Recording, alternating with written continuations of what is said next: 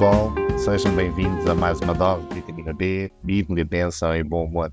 Meu nome é Virgílio e hoje prepara-se para uma aventura emocionante enquanto enfrentamos e aprendemos a lidar com as tarefas domésticas que todos nós temos tendência a adiar, mas que infelizmente não se evaporam sozinhos por magia. E é nesse mesmo tom que eu quero começar. A história de desaparecer miraculosamente ou por magia. Durante a maioria da minha vida e até ter saído de casa da minha mãe, esta foi a ideia que, embora irracional, se instalou na minha mente. Eu cresci num lar onde eu despia a minha roupa, deixava a roupa ficar onde me parecia conveniente. Tantas vezes era na porta, outras vezes no sofá, na cadeira da sala. Eu ia despindo à medida que ia tendo calor, ia trocando a roupa, deixava ficar na cadeira da secretária, deixava ficar no fundo da cama, deixava ficar onde ficasse. E a verdade é que uns dias depois, lá estava esta roupa, magicamente lavada, passada e cheirosa no meu armário. Então, na casa da minha mãe sempre existiu uma magia, sempre existiu um gênio que tratava desta roupa. Mas a verdade é que quando eu mudei para a minha primeira casa, aos 21 anos, eu entendi de forma rápida de que deixar ficar a roupa espalhada pela casa, de que esperar que ela magicamente aparecesse dobrada no armário, fez apenas com que eu ficasse sem roupa para vestir. E quando comecei a analisar o que se passava, descobri que afinal o gênio mágico que existia lá na casa da minha mãe tinha por nome Mãe. Se calhar não passaram por isso, ou se calhar estão a achar que a história é um exagero. Mas a verdade é que eu precisei de me habituar, eu precisei de reformular a minha maneira de estar e viver quanto às tarefas domésticas, porque a verdade é que cresci num ambiente onde, privilegiadamente, eu tinha à disposição a refeição pronta na hora, a roupa tratada, a casa cuidada, a casa arrumada, e onde eu não tive muitas vezes de fazer nada. Algumas tarefas que me eram dadas pela minha mãe, algumas tarefas que nos eram incutidas, e que, na maioria das vezes, nós fazíamos de cara trancada, de mau humor e por obrigação. Mas hoje vamos então falar por isto. Acredito que já todos nós passámos por alguma experiência desse género e que, na nossa grande maioria, eu e você passamos por isso hoje. Olhar para aquela montanha de roupa que ou está suja, ou está por passar, ou está por dobrar. Aquela sala que depois de receber amigos ou familiares fica que parece passou um furacão. Aqueles quartos de criança que só quem tem filhos sabe que nunca permanecem arrumados por mais de 15 minutos. E nestas alturas em que nós damos com estes cenários avassaladores e desanimantes, é que nós temos então de olhar e tentar ser criativos na maneira de pensar. Olhar para isto em vez de nos entregarmos ao desespero e à falta de vontade e tantas vezes ao desânimo, de olharmos para tanta coisa por fazer que não encontramos nem forças para dar início. O que podemos fazer então? Bem, uma das coisas que eu digo é: imagine transformar, arrumar a casa, transformar estas tarefas num espetáculo digno de ser visto em qualquer uma das grandes arenas do mundo. Imagine fazer um moonwalk enquanto varre o chão. Vai varrendo e andando. Parece que para a frente, mas andar para trás.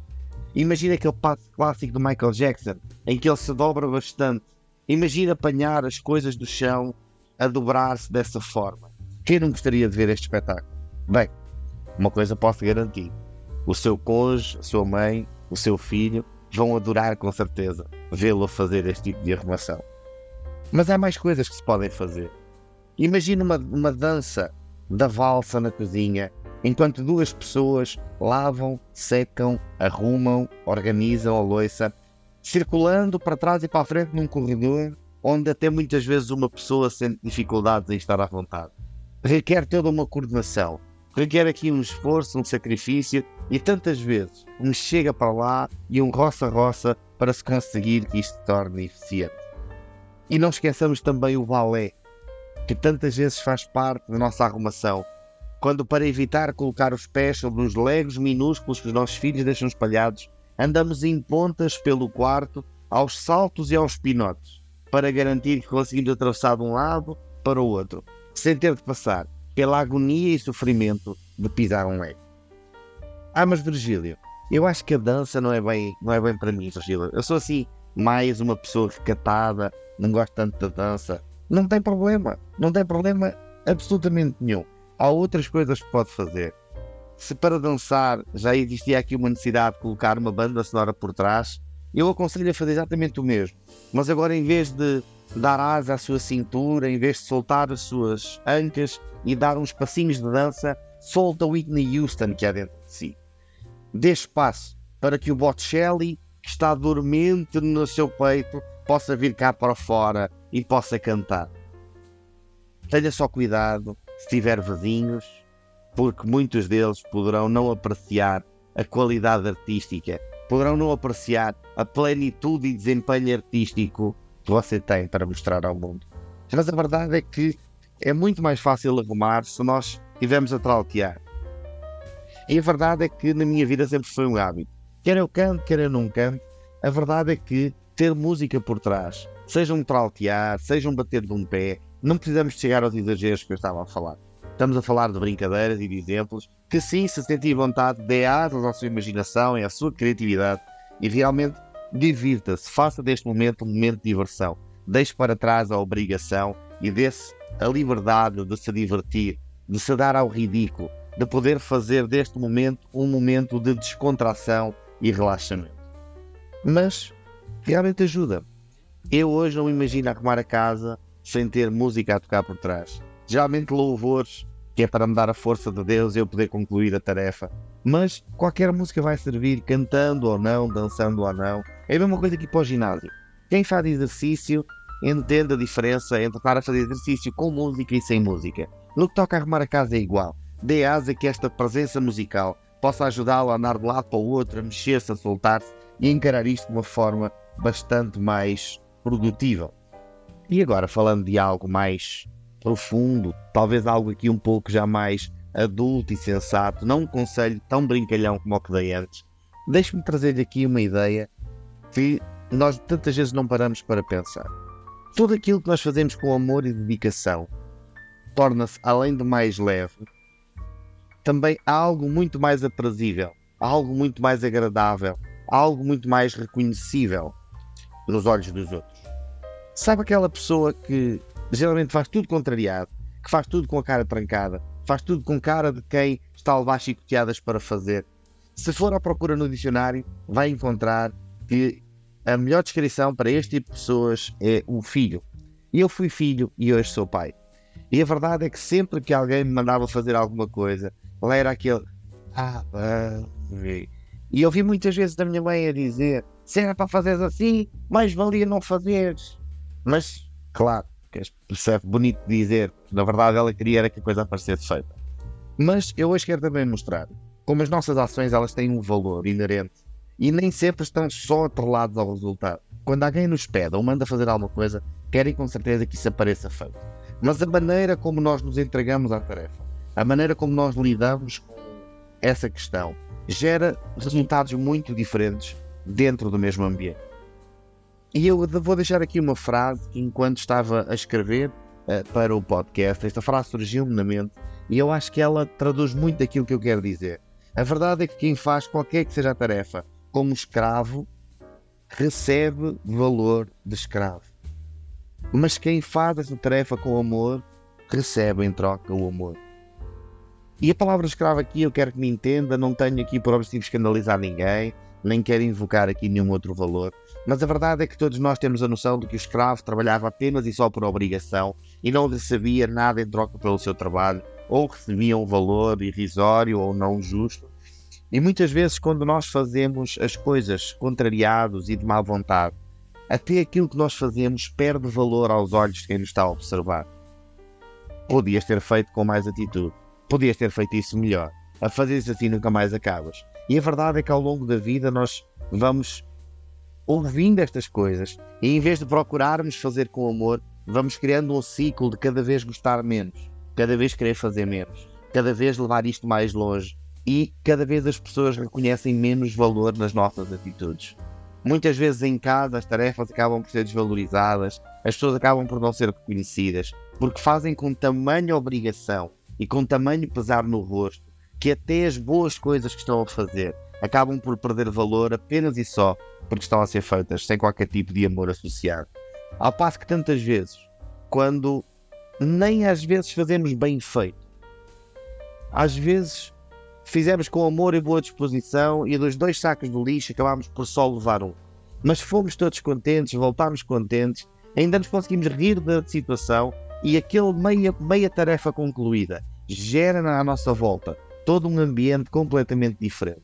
Então não foque apenas só nos resultados, que são extremamente importantes e que têm de ser atingidos, mas entenda que se nós fizermos as coisas com o sentido de fazer com amor, não para agradar, mas fazer verdadeiramente com alegria, com amor, entregarmos-nos à tarefa entendendo que estamos a fazer algo que é para o bem, ou apenas nosso, ou para o bem comum, e que isso vai trazer benefício para nós. Nós vamos gerar que à nossa volta todo o ambiente também nos pague nessa mesma moeda.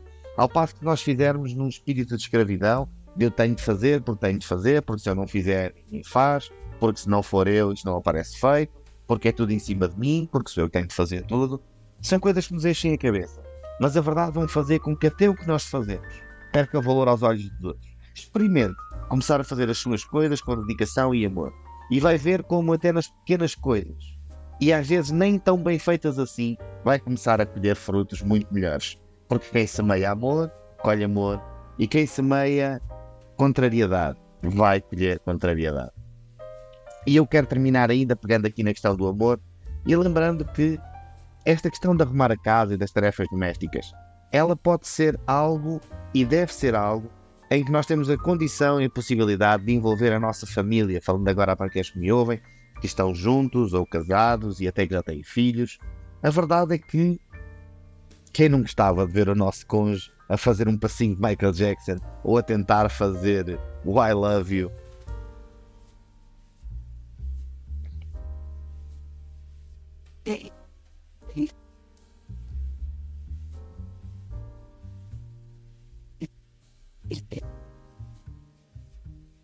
ou a desafinar naquela notinha altíssima da Whitney Houston.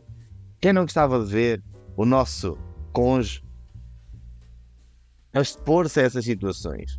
Eu não digo isto no sentido de ridicularizar. Provavelmente aqui em casa, e cada casa é uma casa, mas aqui em casa, se a minha esposa tivesse a fazer algo desse género, a verdade é que eu ia juntar junto, e se ela desafinava um pouco, eu ia garantir que ia desafinar muito. Mas a verdade é que isto traz para nós momentos de diversão, de descontração, momentos em que podemos aliviar o stress que tantas vezes nos, sobre, nos sobrecarrega. Então tentemos envolver a nossa família neste ambiente e semear. Tantas vezes as tarefas de arrumação elas são muito pesadas, mas basta que uma pessoa comece a trautear Basta que uma pessoa comece a bater o pé para o espírito se contagiar e criar aqui um momento que, embora ele seja de tarefa e de trabalho, pode criar também aqui uma mistura muito agradável entre o que tem de se fazer e o lazer que sabe tão bem, e as gargalhadas que enchem a casa, e a felicidade que preenche e que nos alegra. Também lembremos dos pequeninos da nossa casa. Eu, que tenho dois filhos pequenos, muitas vezes tenho de arranjar formas e estratégias de arrumar, não ser apenas um arruma o teu quarto, mas transformar isto num desafio, numa brincadeira, num jogo levá-lo a entender e educá-lo, já em ter idade, de que mesmo as coisas que não nos dão tanto prazer, as coisas que não nos agradam tanto, elas têm de ser feitas e não têm de ser feitas contrariadas. Como nós podemos encontrar valor como nós podemos encontrar amor em tratar destas coisas, entendendo também para nós e para quem está a ouvir, já tem uma família à nossa volta, que esta é a forma que nós temos de cuidar uns dos outros. Então que possamos fazer com cuidado, com amor, com entrega, com dedicação, garantindo assim um, as melhores condições, garantindo as condições ideais para que a nossa família possa viver ambientes de felicidade e alegria mesmo naqueles dias em que tudo para para arrumar a casa. Aqui no Vitamina B, na minha vida, na minha casa, nós tentamos viver com o moto de crescer e aprender uma gargalhada de cada vez. Não há nada que não fique mais fácil de encarar enquanto rimos. Não há nada que não fique mais fácil de fazer quando fazemos em alegria e amor. Então nós possamos aplicar esses princípios a coisas simples, como lavar a louça, como lavar a casa de banho, como aspirar, como passar esfregona, como limpar as janelas, coisas que maior parte das vezes nós gostaríamos que fossem outros a fazer ou que por magia, que por magia aparecessem feitas. Mas que reconhecendo que somos nós a fazer é tão preferível fazê-lo enquanto rimos em vez de estarmos a fazer enquanto choramos. Lembre-se então, partilhe este momento, seja criativo e divirta-se a realizar estas tarefas. E vai ver que elas vão tornar quase como que um hobby. Vai chegar a um ponto em que já vai sentir falta de ir arrumar a sua sala para poder fazer os seus passinhos de dança, de ir para a cozinha dançar aquela valsa com a sua esposa, ou de andar de quatro ou em pontas no quarto dos seus filhos, a tentar não pisar os brinquedos, a tentar não escorregar, a tentar não cair, enquanto se divertem, riem e têm um momento único, inesquecível a dois. Por hoje é tudo.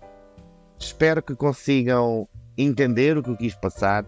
Espero que consigam transformar estes momentos mais sofridos da vida em momentos de alegria e diversão. Espero também que continuem a ouvir-nos Espero que eu esteja a ser útil para a sua vida. Não se esqueça de nos seguir nas redes sociais, fazer de nos seguir aqui no podcast, fazer uma review se for o caso. Lembro que a partir de agora os episódios vão sair todas as quartas e domingos. Então, espero. Então ligue as notificações para saber, acompanhe nas redes sociais. Eu vou estar a avisar sempre que saem episódios novos, com trechos, com teasers. Então, permaneça connosco Fiquem na paz e até ao próximo.